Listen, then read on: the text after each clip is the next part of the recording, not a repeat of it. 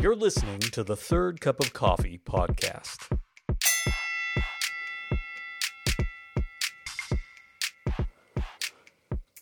Good day, podcast listeners. Randy Bolander here on the Third Cup of Coffee. Glad to have you with me. Hope that you're on your third cup. I am reaching probably for my fourth here in a minute. It has been a busy day. Grabbed two at the house, one at Zoe's house as I was running some errands.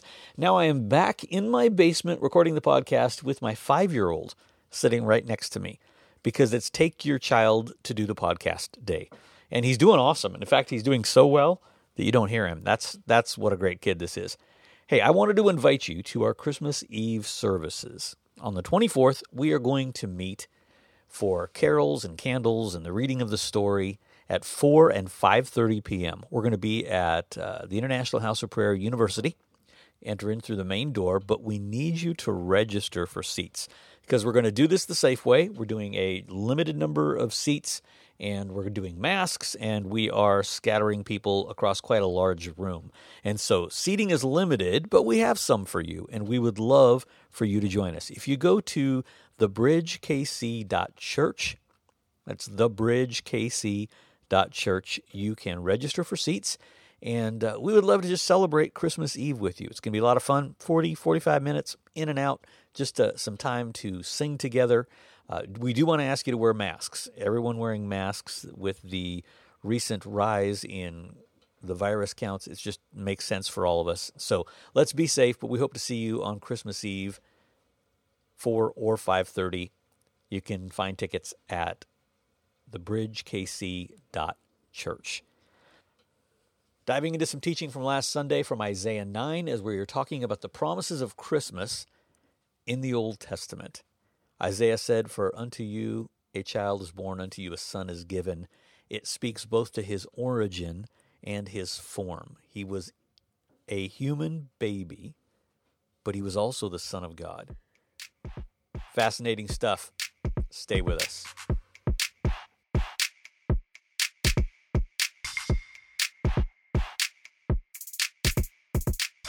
I told you, Dan, uh, Isaiah 8, go to 9. Now that I told you 8, go to 9. And I have asked um, David Carnes to read a passage this morning. And then we're going to back up and kind of ramp up into it. Uh, but he's going to start with Isaiah 9, 2 to 7. All right. Can you hear me okay? Perfect. All right. Randy, before I do that, I have to say you were talking about masks as I was logging in. I just automatically grabbed my mask and put it on because uh, uh, I knew I was going to be around other people. But I, I think natural. we're safe in this setting. I, it's if we can catch it this way, we are hosed. It's over. Like I just, just thought that surrender. was so funny. I was just so automatic, and we're accustomed to it. So uh, anyway, all right, Isaiah, Isaiah nine two through seven. Uh, so the people who walked in darkness have seen a great light. Those who dwelt in a land of deep darkness, on them has light shined. You have multiplied the nation. You have increased its joy. They rejoice before you as with joy at the harvest, as they are glad when they divide the spoil. For the yoke of his burden, and the staff of his shoulder, and the rod of his oppressor, you have broken as on the day of Midian. For every foot of the tramping warrior in battle tumult, and every garment rolled in blood, will be burned as fuel for the fire. For to us a child is born, to us a son is given, and the government shall be upon his shoulder, and his name shall be called Wonderful Counselor mighty God, everlasting Father, Prince of Peace, of the increase of his government and of peace, there will be no end. On the throne of David and over his kingdom, to establish it and to uphold it with justice and with righteousness from this time forth and forevermore. The zeal of the Lord of hosts will do this. Um, let's pray. So, Heavenly Father, God, um, thank you for this passage. Thank you for this um, this message of hope and of peace and of joy. Um, this has been with the pandemic and everything that's been going on this past year. I mean, it's been there has been darkness, but also God, there has been joy. There has been light, and you have shown us that there is light in you. So, Father, um, we thank you for this time. We thank you for Zoom. We thank you for this growing body.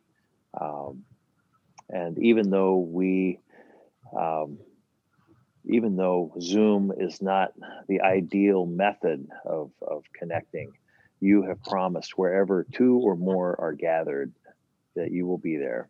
And so, Lord, we pray for your presence when not only with us as individuals, but us uh, collectively as we connect with you, we connect with our families, we, we connect with those around us. Um, and I pray that you will help us to connect and find ways uh, within this body uh, through Zoom that we find ways to connect um, and and continue to develop those relationships that you have called us into. So, Father, bless this time and bless this season. And we uh, re- rejoice in the light that you have given us. In Jesus' holy name we pray. Amen. Amen. Amen. Thank you, David. Uh, want to back up just a little bit and give you um, a sense of context here of why we're studying the Christmas passages the way we're studying them. Uh, and it is my earnest desire for us to put Christmas in context to our entire lives and not just associate it with um, how we've always grown up or what it meant to us as kids. Wednesday, I was reading an article on Christmas shopping, and I realize as I say that how exciting that makes me sound. But I was reading an article on Christmas shopping and Christmas advertising, and they made the point that the best Christmas advertising has nothing to do with the price or the value or the availability or even with the product. That the best Christmas advertising on the long run was all about emotion because Christmas makes us feel deeply. That's why people who never darken the door of a church most of the year show up at a cathedral or at a church that they grew up on grew up in on Christmas Eve. It's because they want to revisit how they grew up or maybe how they thought the Waltons grew up if they didn't have that same experience that everybody else had. And it's endearing to them. It is steeped in romance and it's steeped in nostalgia. And it's why every Hallmark movie in the world is exactly the same. It's that dream of perfection and a better way that we lived, even if we never actually lived that way. We thought somebody did and we want to revisit it. And there's nothing wrong with that. It's just that, particularly in a year like we're living, it's inadequate. The most wonderful news you could imagine viewed through a fisheye romantic lens and it doesn't do it justice. And here's the difficulty is the romantic notion of jesus incarnation will not carry you through the battles of life. Don't bet your future on an understanding of jesus that's primarily formed by advertising or even warm feelings of what your childhood was like because what is coming to the earth, what is coming to our lives, even in the natural course of life, will be so disruptive that just being a fan of Christmas or just leaning into Him in that season will not be enough to carry you. And here's where people break down it's not hard to love a baby in a manger, but most are less enthusiastic about a man preaching humility or hanging on the cross, and they're really disinterested in him marching into Jerusalem at the end of the age with blood on his robes. He goes from being a man to a baby to dying on a cross to reinvading the earth, but it's all the same Jesus that we fall in love with at Christmas. Some of you think you're trying to destroy Christmas. No, I'm not trying to destroy Christmas. I'm trying to make it matter every day. There is so much that we associate with Christmas in the ways of trees and garland and pageantry, and I love those things. I just can't hang life on them. So, that said, the traditional Christmas passages that we read every year really do matter. They just matter more than our emotions give them space for if it's all about just our family traditions and our expectations. So, we're going to do a quick recap because this is part two of last week when we talked about the passage declaring that a baby would be born and his name would be called Emmanuel. The prophet Isaiah said to the king Ahaz, who was on the verge of being overrun by his Syrian enemies and his family from the northern country, he said, The Lord himself will give you a sign. Behold, the virgin shall conceive and bear a son, and you shall call his name Emmanuel. Remember in Isaiah 7, we learned about how the people of God had split into two kingdoms, northern and the southern. And the southern faced destruction from multiple enemies. King Ahaz in the south was relatively new, and Isaiah offered him a sign that God would be with him, but Ahaz refused. He had already made a political alliance with everyone's enemy, Assyria, and paid the king of Assyria off with gold that came from the house of God. I mentioned it last week, but it goes uh, bears mentioning again. There are things within your household, in your physical domain, and in your heart that uniquely belong to God money, talent, even parts of your own soul and spirit. And anytime we take those things and re, re, re, reappropriate them to other things, even in the name of self preservation, we're making a deal with the devil. And it proved to be true in this case. The king of Assyria was not satisfied with the lump sum payment that King Ahaz gave him. And the king of Assyria decided, that's a great down payment. You can pay me that every year. So, for the short term, destruction was coming to the northern kingdom and to Syria, who were threatening the southern kingdom. And King Ahaz asked, uh, was asked by Isaiah, What sign do you want that God is going to deliver you? Of course, Ahaz refused, but the twofold sign came anyway. His enemies really were destroyed, and he received the prophecy of the baby to be born, Emmanuel, God with us. So we're headed to chapter 9, where there's another prophetic message there from Isaiah. But as long as we're in the neighborhood, we're going to stop at 8 really quickly because chapter 9 starts with the word nevertheless or but, depending on which version you read. I think the ESV is but and NIV is nevertheless. It's a huge red flag that chapter 8 continues uh, or carries some serious information. If you were watching a movie and you went to get popcorn and you came back and it, the scene started with nevertheless, you would go, wait, I, I missed something. I got to back this up here. If you're married and you're daydreaming and when you come to, you hear your spouse say, and besides, you know that you missed something that you want to go back and go, I, I really need to know the whole conversation here. So we're going to look at chapter eight just in a nutshell, read a couple of verses so that we understand what the nevertheless is about in nine. Isaiah 8 is marked as the fulfillment of Isaiah's word against Syria and Israel or the northern kingdom. It's what he told Ahaz is coming. And it's part prophetic word, part pageant. God really is into pageantry. And God tells Isaiah to make a poster in the form of a legal document telling the people what's about to happen. And God tells him it's a binding legal document. Because it's a legal document, you need a witness. And God says, I'm so confident in this, I'll sign it myself. So God signs the contract with Isaiah that he is going to devastate the northern kingdom and Syria. He then goes on to explain why he's judging the northern kingdom and ultimately will also judge the southern kingdom in Isaiah 8, verse 6. And this is one of those things that you can read over and go, I don't know what that means. I'll just keep going. But it actually carries a lot of wallop. Isaiah 8, 6.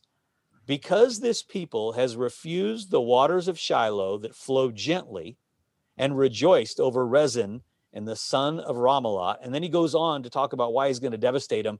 You're like, what are the waters of Shiloh? What on how on earth what have they refused here that God is so frustrated with them? At the time of this prophecy, the water source for the area of Jerusalem was an area called the Gihon Spring. It was one of the world's largest intermittent springs. Three to five times a day, the water level would rise out of the hole and it would run down the hill. And that's what provided water for Jerusalem. It was eh, they were considered the waters of Shiloh.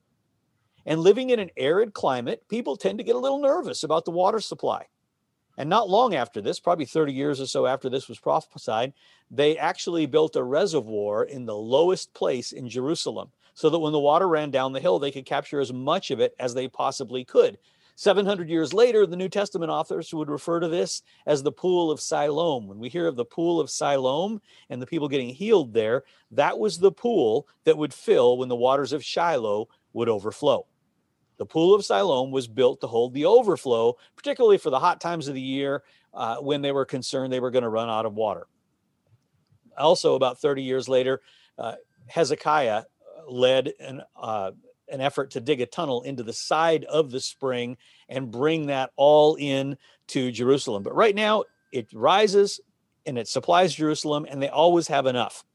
But for those who had seen the raging rivers of other lands, for those that had traveled and seen what massive rivers look like, it never seemed like it was enough.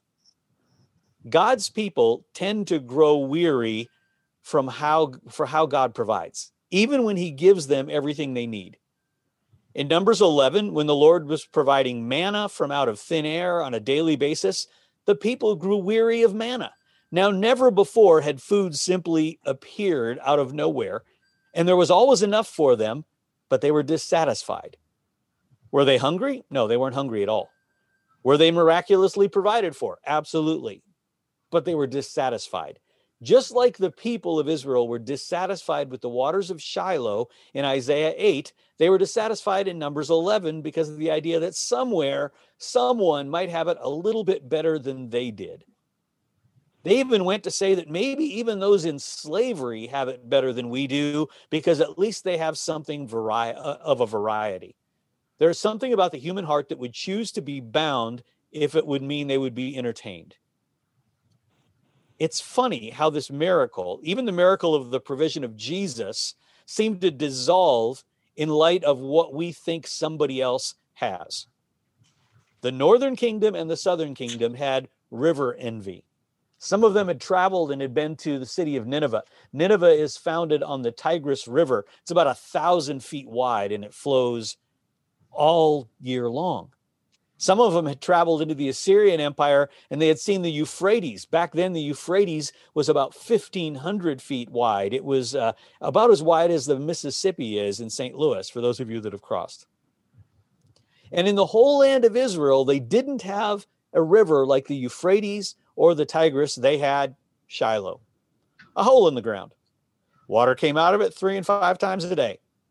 Did we have enough water? Yes, we always had enough water, but we didn't have water like they did in Nineveh. We didn't have water like they did in Assyria. Did you have everything you need? Yes, but it's not like they have. In their mind, somebody had it better. And if somebody else had it better, what they had was not enough. Those of you with children will recognize this phenomenon. If you have two kids that you're sending to the movies and you know it's $8 to get into the movies and they need $5 for snacks. It's 13 bucks. They can go have a good time. You give one of them $15.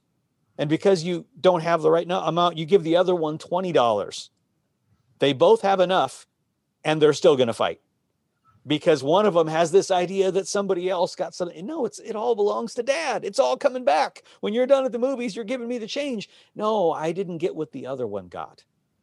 Historically, for people plagued with envy and boredom, those two things have been a gateway into idolatry. They just wear us down, the idea that we're envious and we're bored with what we have. We can't handle time on our hands, and we can't handle someone having something better than we do. God here is using the difference between the small, humble, but adequate waters of Shiloh to the big, uncontrolled rivers of Assyria to make a point. He's saying, if you don't like what I have given you, if you persist in rejecting what I give you, I will give you something different, but I'll give you what you want, but you're not going to like that either. It's very interesting. The waters of Shiloh, Gihon Spring, had another name. They also knew it as the Virgin's Spring. They were rejecting cool water from the virgin spring because they wanted something else. These were the same people who had heard the word of the Lord Behold, a virgin shall conceive and bear a son and call his name Emmanuel. And their dissatisfaction with the waters of Shiloh were a premonition of their dissatisfaction with the baby boy who would be born of a virgin mother. And I'm not saying they even fully understood it on the day that he said it, but it's still true. Near the end of Isaiah, the prophet tells the southern kingdom just how dissatisfied they will be with his perfect plan of sending Jesus. So much that they'll struggle to stand in their dissatisfaction. They'll be so unhappy with how deliverance comes. Isaiah 8, 13 to 15 says, But the Lord of hosts, him you shall honor as holy. Let him be your fear. Let him be your dread. This is describing Jesus. And he will become a sanctuary and a stone of offense and a rock of stumbling to both houses of Israel, and a trap and a snare to the inhabitants of Jerusalem. And many will stumble on it. They shall fall and be broken, and shall be snared and be taken. This became true as Jesus was born and grew and matured and, and traveled and ministered. He was increasingly an irritation to the people in charge, so much they couldn't see the hand of God in his life, and they stumbled over him. Later, the Apostle Peter would write, in 1 Peter 2 7 to 8. So is the honor for you who believe. But for those who do not believe, the stone that the builders rejected has become the cornerstone, a stone of stumbling and a rock of offense. They stumbled because they disobeyed the word as they were destined to do. So the waters of Shiloh, which were a point of contention to those northern and southern tribes about uh, how God provided, were symbolic of that which would come from the Virgin Mary and offer them all new life if they were just satisfied with Him. Now, here's something interesting that I read this week as well. Those rivers that they were so envious of, the Tigris and the Euphrates, in 2020, they're drying up from the British newspaper, The Independent.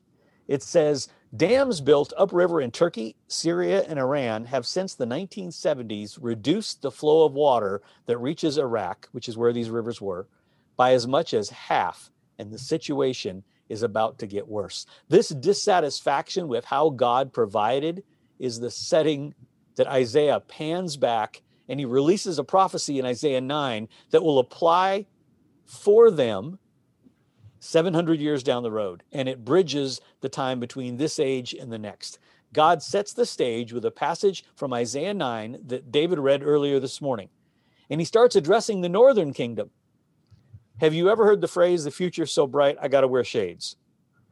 That was not the case for the northern kingdom. In fact, the future for the northern kingdom was very dark. They were going under judgment first. But the ultimate result was that region would be one of great revelation or understanding of who Jesus was 700 years later. Things had to get better for them to get worse. The northern area included the region of Galilee, where seven centuries later, Jesus would conduct a significant amount of his ministry there. In his gospel, Matthew wrote that Jesus did this in part to fulfill the words of Isaiah. And Matthew quotes Isaiah 9 2. The people who walk in darkness will see a great light. Those who live in the dark land, the light will shine on them. Matthew was referring to that area of the northern kingdom. It says it's very dark now, doesn't look good, but when Jesus comes, they will receive him and they will see the light that he brings.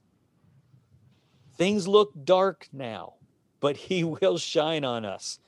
Uh, John 8 12 says, Then Jesus again spoke to them, saying, I am the light of the world.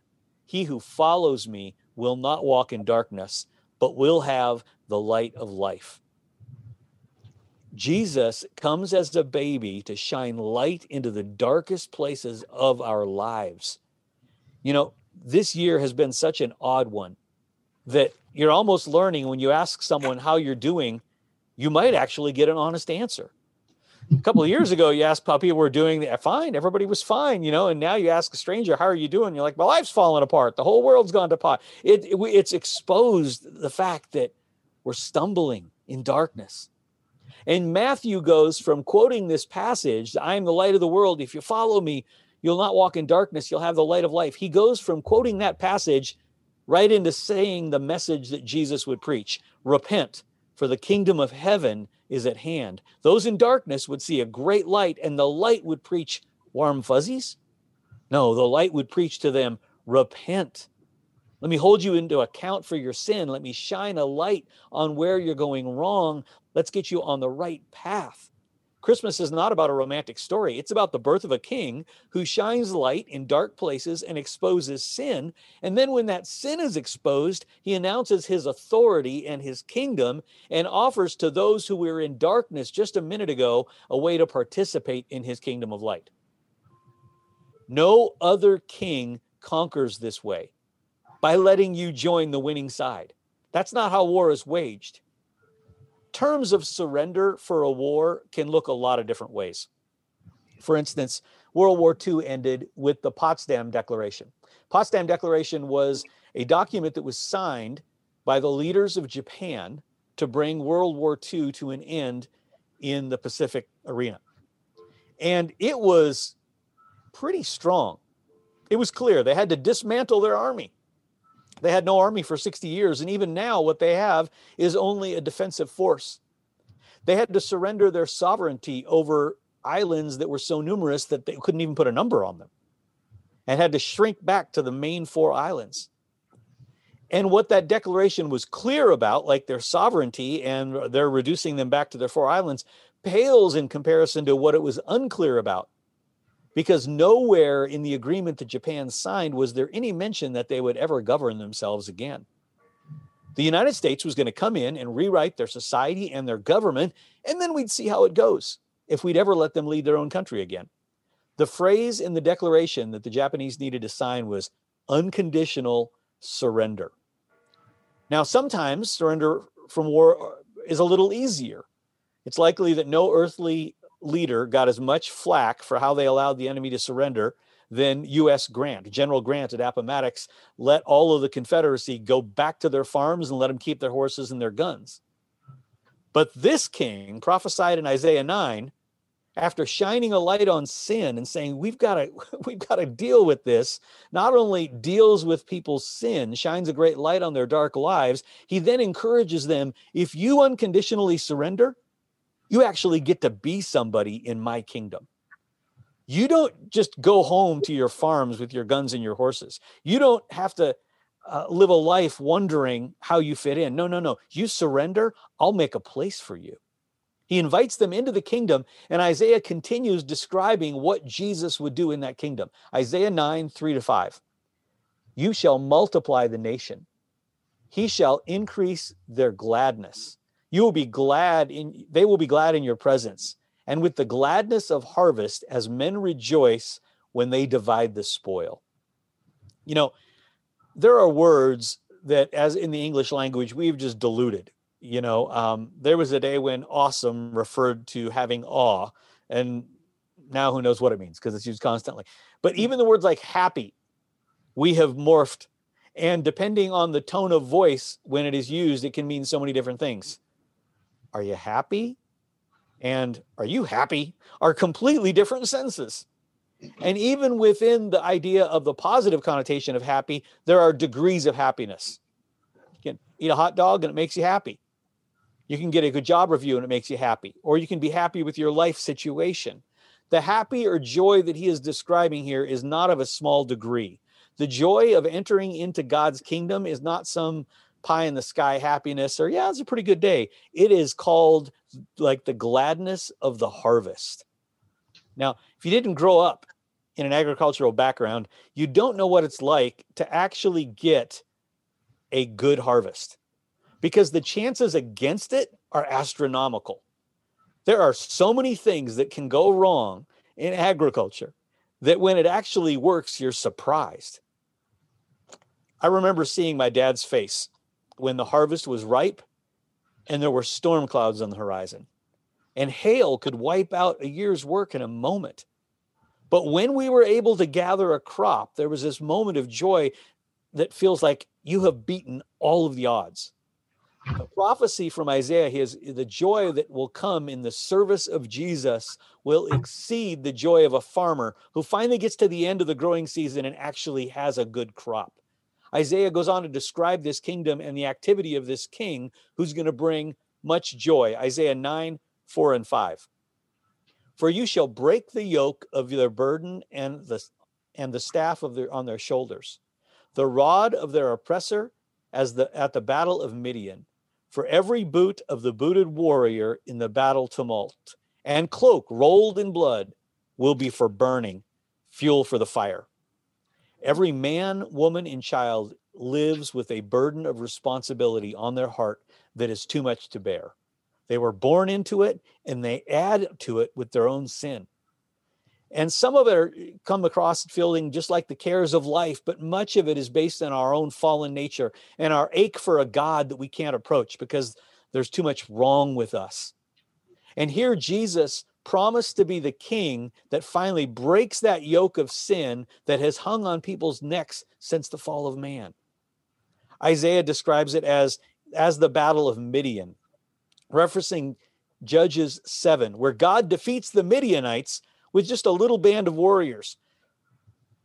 But in the battle that Isaiah is talking about, it isn't one battle in a series of battles. It is a final battle. Even the enemy's bloody clothes and coats are burned in a bonfire because they're not going to need them anymore. The enemy isn't going home with their guns and horses. The enemy isn't even promised occupation by a, another force. The enemy, in this case, sin, is defeated once and for all, and it's gone.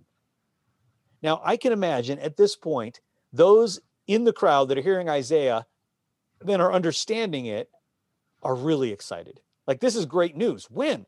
And more importantly, how? Do we do we gather weapons? Do we strategize? We schedule a Zoom? How do we work together to make this happen? Because they're ready to fight. With all of their attention drawn to the very edge and the promise of breaking this yoke off of their neck, Isaiah continues with the who and the how. And knowing all of this is why you'll never be content to contextualize this as a Christmas card verse again. Isaiah 9, 6 and 7 says, For unto us a child is born, to us a son is given. I can almost picture the crowd go, Excuse me? What? You just described someone who's going to break the bonds of sin off of us and going to set us free and set us up for a thousand year reign. And you're sending a kid?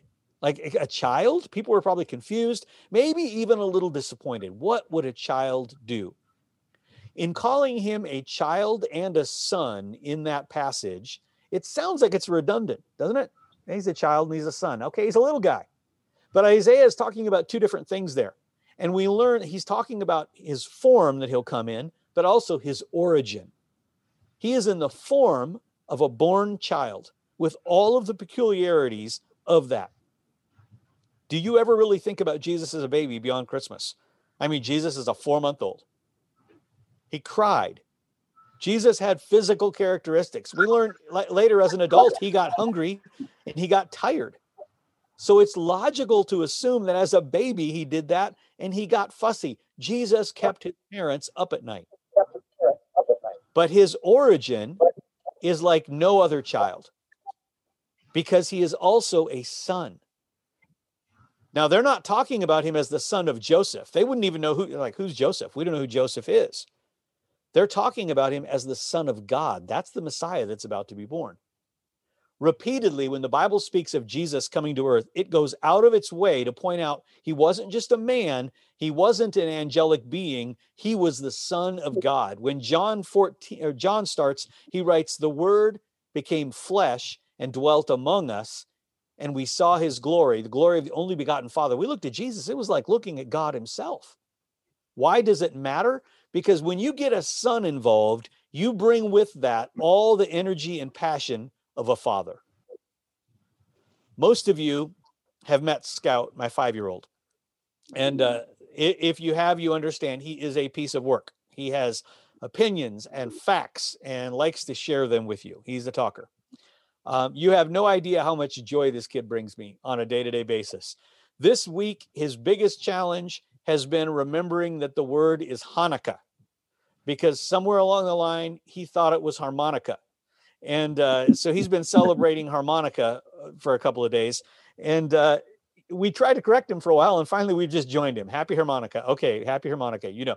But with my affection for Scout in mind, okay, imagine that you and Scout are trapped in a burning building and I can save someone, but I only have time for one trip. I believe, I, think, I believe I have the fortitude that I could give my life for yours, that I could lay down my life eh, to try and save you. But I don't think for a second that I could lay down the life of my son to save you. Yet Romans 8 tells us about Jesus, about God, he did not spare his own son. He surrendered the life of his son for you. That's why it matters that unto us a child is born and unto us a son is given, because it took a phys- physical human frame to bear our sin, but it took a divine being to walk it out. And Jesus came as both. Isaiah continues. He says, And the government shall be upon his shoulders. This is one of those phrases with you know multiple applications. Of course, it refers to his authority, especially in the age to come when he's going to sit on a real throne in Jerusalem and lead the world for a thousand year reign. Some of you thought Jesus is coming back and we're all going to sit on a cloud and strum a harp. And you smile and pretend to be happy about that, but it sounds a little boring when you're honest and you can't play the harp. That's not what's happening. If you study scripture, he's coming to set up a kingdom on the earth from Jerusalem for a thousand years. And for that thousand year reign, we will see the perfect government of God over the hearts of men and women. No human being in history has ever seen perfect government. So, as a result, we tend to deride government as if government is the problem. Government as a form is not the problem. It's that we are being governed by human beings and none are without flaws. So when they're given power, they're immediately in a wrestling match with how to handle that power for good or for self serving. And the effect that that power has on their soul is remarkable. Some people wrestle well with it and serve well. Many wrestle miserably, but no human being can govern without their own humanity being a part of the question. It's not just that we're not perfect, we're actually deeply flawed. The government of Jesus in the age to come will be free of all flaws. It will astound conservatives for its heart, and it will astound liberals for its logic. That is the government that is coming. But he's not waiting to, to start governing when he takes control of the earth like that. He governs us today. He governs you if you let him. If you surrender to Him, you live the, a life with a perfect leader. Think for a moment what is causing you the greatest amount of angst in your life? What's causing you the biggest struggle? For most of us, it's somehow related to work, finances, or family. It's like one of those three. There's a, there's an area. It's just it's hard for us, and He wants to lead us in those situations. Colossians three fifteen says, "And let the peace of Christ rule in your hearts. That's a governmental role. Let him rule in your hearts, to which indeed you were called in one body, and be thankful. One day, Jesus will rule the earth in perfection, but you don't need to wait to sit under that leadership. You can let him rule in perfection in your life today. And the benefits of being under his authority include peace that you can't find in any other form of government. You may be wondering, will, will all of my circumstances change? No, not necessarily, but you'll have peace in them. Right now, you've got chaos. He wants to lead in your life in a way to bring you peace. Isaiah continues to describe this deliverer to come, and he rattles off some names. He says, His name shall be called Wonderful Counselor, Mighty God, Everlasting Father, Prince of Peace that's a, that's a lot of names. We have some children that we have four legal names, uh, just because we had more names that we wanted to give them than was uh, socially conventional. So we gave them four names, and it usually works, except when you're filling out forms. It, it totally breaks, and we have to figure out how, which names to pick. But we've got kids that have more than than three names because we had more meaning we wanted to associate. We think long and hard about names. When Zoe was born, she was uh, such a testimony to us for for God's love for life. We named her Zoe, which means life. We joked that there were times we wish we would have named her Selah because that means rest. And there was a couple of years where we did not get any rest. It was all all life. And in the Bible, names are given uh, as an extension of character or of who they are. Jacob was called the grabber because he was born holding his twin's heel. He spent his entire life trying to take things that weren't his. His brother Esau was the hairy one. That's where that name came from. It described his very being. Jesus lives up to the names he was given because they were given as reflections of his being. He was called a wonderful counselor. Humanity has been the victim of bad counsel since early in Genesis. We're only three chapters into the Bible when we're getting bad advice. And the serpent says to the woman, You'll not die. Isaiah was describing a man here who would give the best advice humanity would ever hear repent, surrender, trust, ask, seek, knock. Jesus, through those words in scripture and how he speaks to us through the Holy Spirit, continues to reflect his own character as a wonderful counselor. Ask yourself in those areas of life where you have angst, what does Jesus think about my situation? Lord, what is your rule and government over my heart right now? Lord, there are other people that are choosing not to be under your authority. I place myself under your authority, and under your authority, what do you want to speak to my heart? He's a wonderful counselor. Goes on to call him mighty God and everlasting Father. This threw people for a curve at times. Wait, now he's a son, he's a baby, he's a son, but he's a father. How how and he's mighty, but he's a baby. How can he be a mighty baby? Isaiah included these names as a reflection of where Jesus came from and the power that he had. He wasn't just a gifted man. He was a representation of the Father himself. Jesus told his disciples, You've seen me, you've seen the Father. The reason this baby, born of a virgin, would be able to forgive sins, set people free, was that the Son and the Father are one. Even after his resurrection, his disciples struggled with this idea. They questioned if he really was the mighty God and the everlasting Father. Even as their hearts were moved in worship, their minds questioned this. There's a passage in Matthew 28 where this is after the resurrection. Okay, so put yourself in, in their shoes. They have seen Jesus do miracles, walk on water, bring, you know, fish from nowhere. They, they, they walked for three years with miracles. Then they see him die on a cross and raise again. So he's he's got some credentials here. But in Matthew 28, 17 and 18, it says, when they saw him, they worshiped him, but some doubted. He's like, wait, wait, wait. How, how do you do this? You worshiped him, but you doubted, as if we have never stood in a worship service and worshiped him and doubted.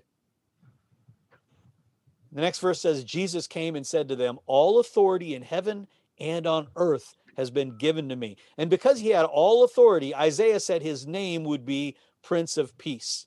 And of the increase of his peace, there would be no end. In other words, on the throne of David and over his kingdom, he would establish it and he would be king forever. God names his own son the Prince of Peace because he will make peace and reconciling man to God and he will govern in peace forever. Over 700 years later, when the angels appear to the shepherds to declare the birth of this child, the Son of God that was given, you almost wonder if the angels had a meeting on the backside of the hill to, to think, what do we tell shepherds? What I'm, you know, they're they're not educated. They're what can we explain to them that will make sense? What is the biggest concept about the coming of Jesus that we can give to the most number of people that they will understand that that baby in the barn is being born and will fill them with wonder? And it's as if an angel said, No, I've got it, I've got it. And they made a plan. And in Luke 2, 13 and 14, it says, They suddenly they there was with the angel a multitude of heavenly hosts praising God and saying, Glory to God in the highest, and on earth, this is the promise that would capture their attention, on earth, peace among those with whom he is pleased.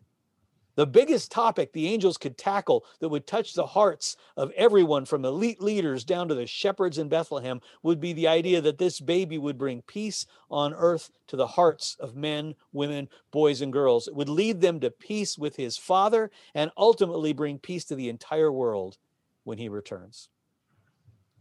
There's a book by Matthew Litt called Christmas 1945, and it writes about the peacetime Christmas immediately following World War II.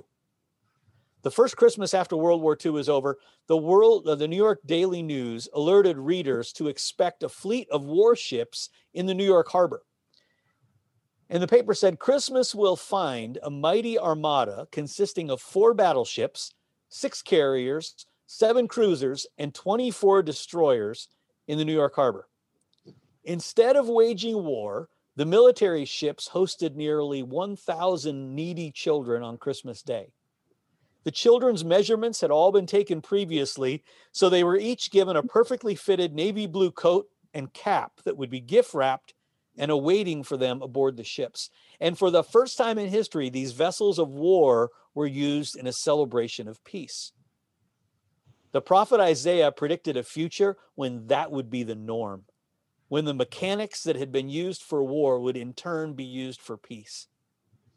And almost as a PS, Isaiah adds this one little line at the end of the prophecy. He says, The zeal of the Lord of hosts will do this.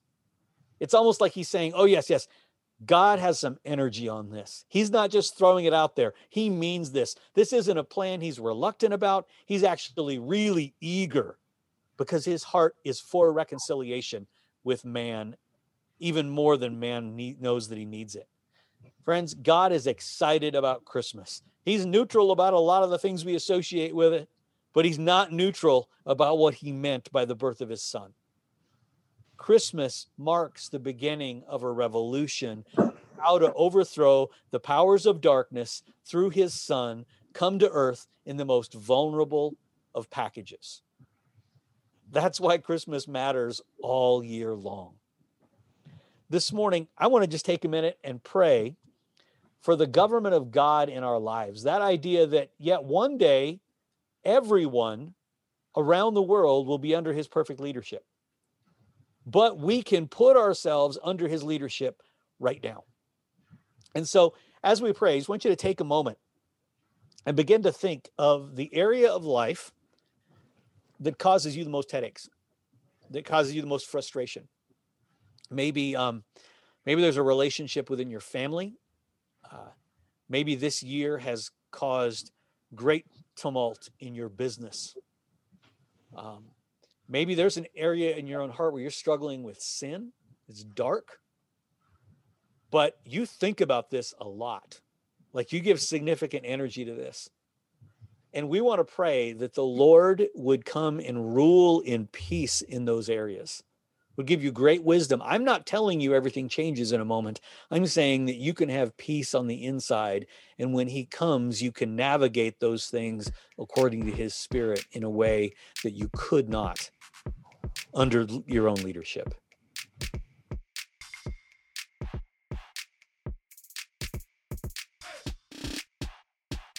Hey, thanks for listening. Hope to see you on Christmas Eve. Go to the bridge, kc.church, for seats to the 4 o'clock and 5.30 Christmas Eve service. Have a great day.